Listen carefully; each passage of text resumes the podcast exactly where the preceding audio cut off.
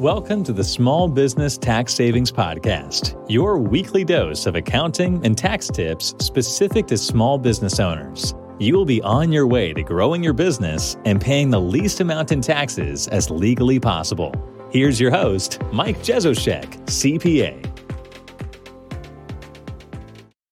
Hello, everybody, and welcome back to another episode. Today is part three on a mini series that we're doing called Back of the Napkin to business plan in 11 slides. And we have our guest, Brandon White, with us again, who's digging into this topic, who's wrote a book on this, and just has a, a ton of experience in this area. So if you haven't catched our first two episodes, I recommend doing that now. And again, we're going through on this mini series the 11 slides that you need to complete your business plan. And so the first episode, we talked a little bit about Brandon White and his history and kind of where this even came from. Then we went into the title and elevator pitch slide, the problem slide, and the solution plot slide. Last week, we talked about market opportunities, your go to market plan, and traction and milestones. So those were the first six slides in this market plan or business plan. And today we're talking about two key ones as well competition and financials. So, Brandon, welcome back to the show. And I'll kind of let you kick off this next two slides within this back of the napkin to business plan. Thanks for having me back, Mike. And one thing I just wanted to say to listeners if they are dropping in this episode and they haven't listened to the last two episodes, is this is not a 50 page business plan. This business plan is designed so that you can do this thing on a flight from San Francisco to New York or vice versa. It is not this long winded plan. And you want to go back to listen to episode one where Mike and I talk about that. Thanks for bringing that out because I think that's an important thing and so important to our listeners is you know, people think of these business plans being massive things. So again, if you're just diving in now, this is something that can be done relatively easily and quickly and something I'd recommend whether you're just getting started or been established for a while. If you don't have a simple, easy to understand business plan put in place, now's the time to start. And this series is going to kick you that off. We're jumping into slide seven, which is the competition slide. And I want to start out and just sort of set the tone for this because a lot of business owners can become very obsessed with the competition. And I am raising my hand if you're only listening and saying, having been an entrepreneur for two and a half decades, even today it can slip. But what I've found over time, and, and I'm interested too, Mike, if you want to comment, is you can't obsess about your competition because then you will just react and then you will follow. You need to obsess about your customers. That's what you need to be obsessed with. But you do need to be cognizant of your competition because you don't want to get blindsided by something because your competitor just doesn't even has a okay product but cut the price in half you're going to want to at least know who those people are to be aware of it I would tell you not to even react at that point. I, would say your competitive advantage is, is that you actually are more expensive. That's a whole nother discussion.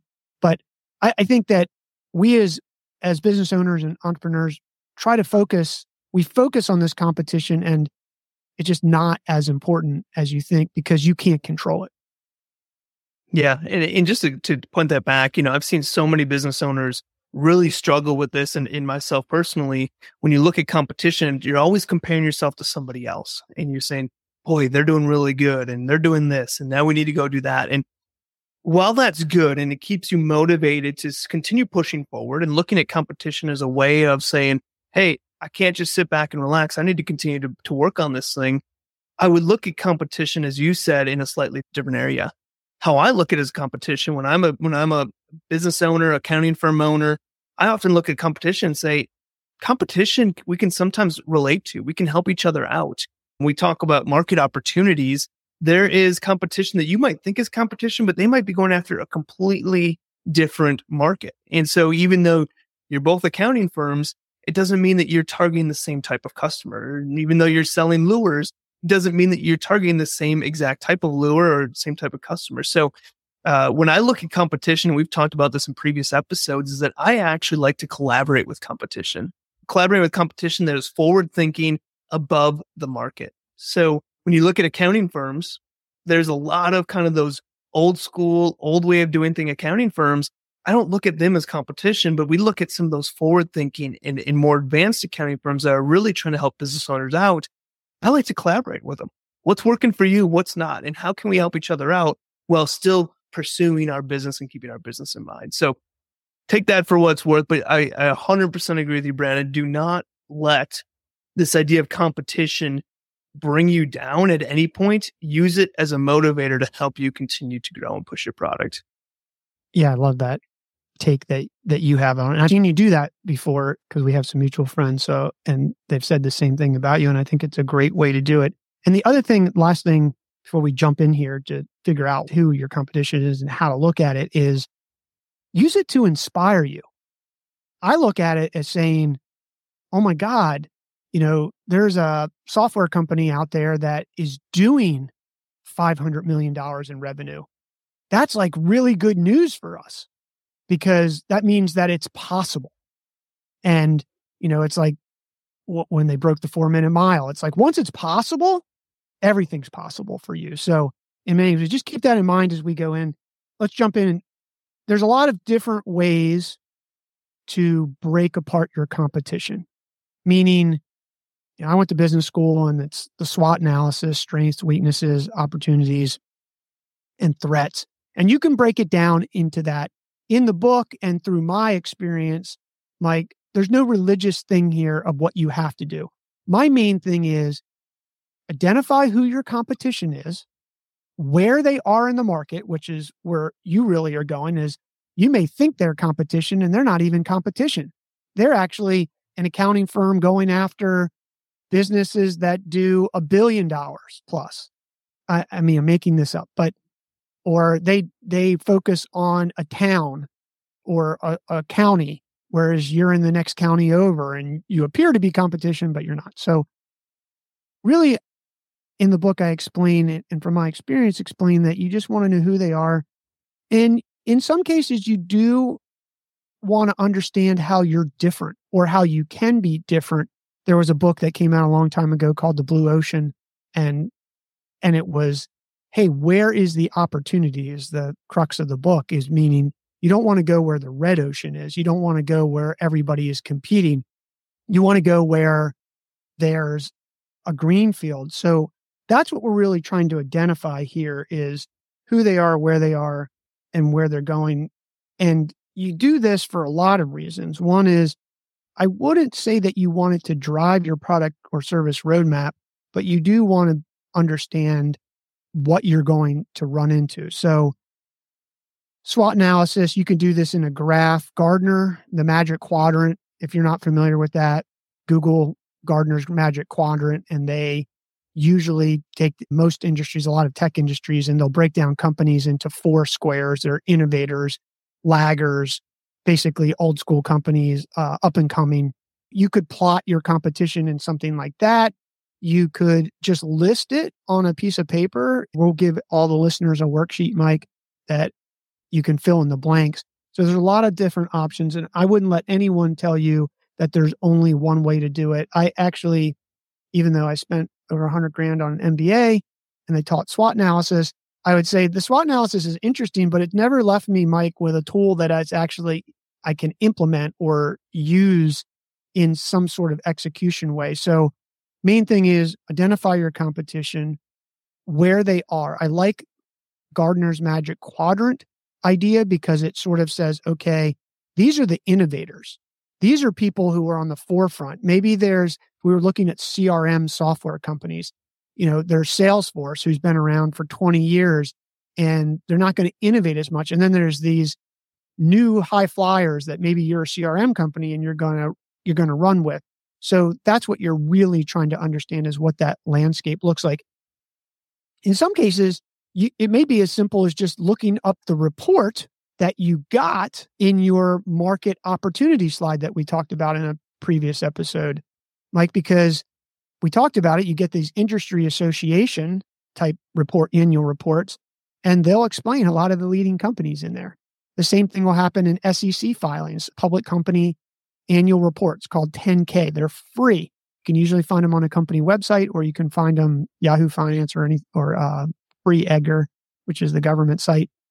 And they're going to list their competition. So find a public company that is similar to yours, and then you may not have to do all of the competitive analysis. If you're not quite that high, you're more of a local company, say you're a hair salon, a restaurant, or something like that, it may be as simple as just going to Google Maps. I mean, type in hair salons in Google Maps and zoom in, and you're going to find all those, or restaurants, or accounting services, law firms. Uh, I mean, we keep going down bike shops, tackle shops for fishing, keep going down the list here. So there's different ways, different resources that you can use to find it. So it's really the, the simple questions are who is your competition? Where is your competition?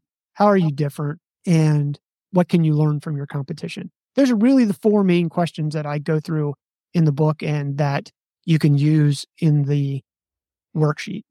And that, that, that makes a lot of sense. So we've kind of determined who our competition is and the information about them, where they're practicing and everything else. Next, we get into financials. And I, and I think that this is especially interesting to me because this is, this is my wheelhouse. Let's talk about financials. What does that look like? Because I also think that when you talk business plan, this is where you lose so many people. Whether they they're in this business plan, they love talking about the problem, the solution, the market, their competition. But then you get to the financials piece and they're not financial people. And so let's talk about what does that look like in this more easy, short version of a business plan, what does the financial piece look like? I like how you set that up, Mike, because it's absolutely true. And for listeners who now have a bead of sweat happening on their forehead from that introduction you gave, well, I'm going to give you a second and third one. Because actually, and I know you know this, Mike, uh, for listeners, the financials are the business plan. That is the business plan. This is where your business plan exists. And for people out there who aren't as familiar, you basically have a profit and loss, cash flow, and a P&L. What I suggest in here, if you're if you're already an existing business, you can probably pull this from QuickBooks relatively easily. You can get your accountant to help you, you get a finance person to help you, or you can do it. it, it it's not super difficult. I, I have a template that I give people, but what I like to focus on, Mike, for this is cash because cash is king. And it's really as simple as what are your revenue lines in your product or service? And putting this into some sort of cash flow statement where you can break this down from sales, what it cost you to get those sales, your expenses. There's a net profit. And then there's all these things that you do, Mike, which is, hey, here's how we can optimize that net profit tax wise. And, you know, there's EBITDA and these other things. Don't get in the weeds on that sort of stuff. What I say is that you've got to come up with how you're going to get that revenue. And what I think is important here is that some people who are starting out, they'll, they'll say, well, we're going to do a million dollars in revenue in our first year. And I say, well, that's awesome. Or we're going to do, we're doing 1.5 and we're going to do four next year. And I say, okay, well, let's go to that tab in your worksheet. And they're like, well, what do you mean the tab in the worksheet? And I'm like, well, I want to go to the next tab where you've broken down how those sales breakdown. What are they? Are they different product lines? Are they different services? If you're a service company, how many hours do you have to bill? Right? How many, what, it? what does that look like? And that actually feeds off of your marketing tab. And a lot of people do not do this. They don't do the marketing tab because they think that that's something separate. Your marketing, and I come from a background, I worked at America Online in the early days in marketing and I was responsible for running the financials in marketing. And people will say, well, what do you mean you ran the financials in marketing? Well, you have to run the financials in marketing because you need to understand how much money you're going to make based on the marketing. And it all could, it could start with impressions on the internet from a banner ad or whatever it is. And then there's a waterfall that happens on conversions that ultimately winds up into some revenue numbers. So what I encourage people to do is you don't need to learn finance. You just got to take one step at a time. What are you going to sell? How much are you going to sell? When we we used fishing lures in the last two episodes as an example, how many fishing lures do we have to sell to do a million dollars? And you can approach this however you're comfortable with it. If you say, "Hey, I want to do a million dollars," then you say, "Okay, well, each fishing lure costs five ninety five. It's simple math here. A million divided by five ninety five. That's going to come up with probably a lot of fishing lures. And then that's going to drive your marketing tab that's going to say, okay, well, if I, if my landing page on the internet has a 1% conversion rate, how many people do I have to get to my website to sell that number? That's how this works. And it's very hard. And I think I'm struggling here to communicate it verbally without maybe even teaching it or with a whiteboard or with slides. But it's really simple as breaking this thing down and following the trail of how you're going to get that. And the thing that I always want to ask is, okay, well, how am I going to get that number? How am I going to get that number? And for your people, a lot of, and, and you probably know this better than anyone, Mike, people will say, we're going to have 10 people by the end of or next 12 months. We're going to hire 10 people or we're going to have 10 people in our company. Well, you should have an HR tab because it's going to cost you like 12 to 15% more than their salary because you've got to pay taxes, you've got to pay their probably 401k matching, you've got to pay some form of insurance, likely, and then you have incidental, and then you have a capital expenditure when they come on to buy their computer. This isn't complicated. Finance scares people, and I get that, but it's actually a lot of fun because you get to see how much money you can make and you get to see what it's going to take to get there. And what you will find once you run through this exercise is you may come up for the first six months and be negative and say, Hey, we're losing money. Well, here's the cool thing is we have a slide coming up called funding. And that's the funding number because you're hmm. going to have to figure out how much funding you need. And this doesn't mean just raising money. You could borrow the money. You could borrow it on credit cards. You know, I'm not recommending this. I started my first company, Mike, and I traded stocks and it worked, but it was risky. But when I, when we say funding, people always try to usually think either a venture capitalist or angel funding in today's day and age, and it doesn't have to be that. So I hope that I wandered a little bit here because I struggle with explaining it in a way without a whiteboard or a slide, but it's really just breaking down all of these things from sales to expenses or sales to how much it costs you to get those sales and then your general expenses and then figuring out what that bottom line looks like. Yeah, and I, think that's good. And, and, and like I said, we'll have a blog post with some some templates and stuff that Brandon has been fortunate enough to give us. But and I think that'll help run through this. But what I always say to you, this is kind of where the rubber meets the road. I've seen people get to the point where they get to this point and they're like, man, I, there's not much money to be made in this business. And so there might be an opportunity there where you're realizing like, maybe this isn't the greatest idea. Now, not to say that because you're plan says there's not much money to be in it doesn't mean that there's no money to be in it and there's not a way to make it make it make money but it might be some eye openers and, and it will also help you and i think we talk about the funding slide. I think it'll help also open your eyes a little bit so that you know that when you get going on this if you are losing money you're like this is just part of the plan. Like let's look back at our plan. Let's look at how we're going to get there. We didn't expect to turn a profit in month one or month two. That's part of our plan. That's where this funding comes in. So um, I would just say that, and again, keep it simple. Um, you can always bring in a partner for this. Bring in somebody that is experienced in this area to look at it if you don't feel confident with it. If you haven't done a profit and loss, you haven't done a balance sheet, you haven't done those types of things before.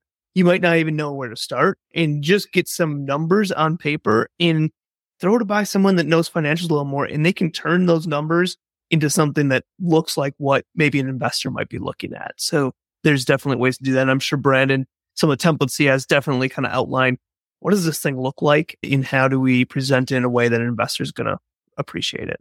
And you can start this on the back of a napkin. Like you can just start this on the back of the napkin. And one last thing I want to say to that point that you brought up, Mike, is doing this business plan exercise may lead you to say, I'm in a business that in order to get there, it's just not, I don't want to do it, or it's not feasible, it's something that I don't want to tackle. I hate to say too hard, but or, maybe this business, some businesses, as you know, Mike, can only be so big because maybe you're in a town and you know you've maxed out the revenue of that town of, of the people in that town. So that's not a bad thing. I think too often we think that it has to be a success. Like I'll be honest, I told you in episode one, I failed at least, I say failed, like at least 20 things I've tried didn't make it. Some of them died at the business plan because I was like, wow, never, I'm, the margins are too thin here. And that's mm. a good thing because now you're going to save your time and not realize that five years later when you can't get that time back. I love that. And I think so many people would get to that point in the business plan and say, this isn't going to work. And or they can't make it work financially. So they just go at it anyway. Say, well, I'm just going to make this work in the back end. Let this be your red flag. Let that be that indicator that, hey, something has to change. Maybe we're going after the wrong market. Maybe we're going after the, you know, the, the solution isn't quite where it needs to be or the problem's not as significant. Whatever it is, maybe something needs to change, but don't. This is a great opportunity. I love that idea, Brandon, is that that's why we do business plans. That's why investors want to see some sort of business plan because they can envision what this is going to look like. So that kind of wraps up slides seven and eight. Again, if you haven't listened to our first two episodes, do so now. We're talking about the back of a napkin to business plan in 11 slides. Again, this is the easy way to do a business plan in the way that I think everybody should be doing a business plan, especially after the conversations with Brandon. And so the first slide we talked about was title and elevator pitch. Second slide was problem. Third slide was solution. Fourth slide was market opportunities. Fifth slide was go to market plan. Six was traction and milestones. Today we talked about seventh slide, which is competition. The eighth slide, which is financials. Next week, we're going to wrap all this up with slides 9, 10, and 11, which is team, funding needs, and then a summary, and then kind of talk about where we've come from and how we got here. So, Brandon, I just want to thank you again. Again, there's going to be a show notes with a link to a blog post that has all this content and, and slides and different things where, where you can reach out to Brandon as well. But Brandon, let us know kind of where the listeners can find you and find your book. Best place is my personal website, brandoncwhite.com, B R A N D O N C as in Charlie White, W H I T E dot com. Mike, thanks a lot for having me again. It's been fun. Thanks everybody for listening, and we'll see you all next week when we finish up this mini series on Back of the Napkin to Business Plan in 11 slides. Thanks, Brandon. This has been another episode of the Small Business Tax Savings Podcast. If you enjoy our weekly episodes, please leave a review and share with other business owners. You can find previous episodes and more information at www.taxsavingspodcast.com. Thanks for listening and have a great day.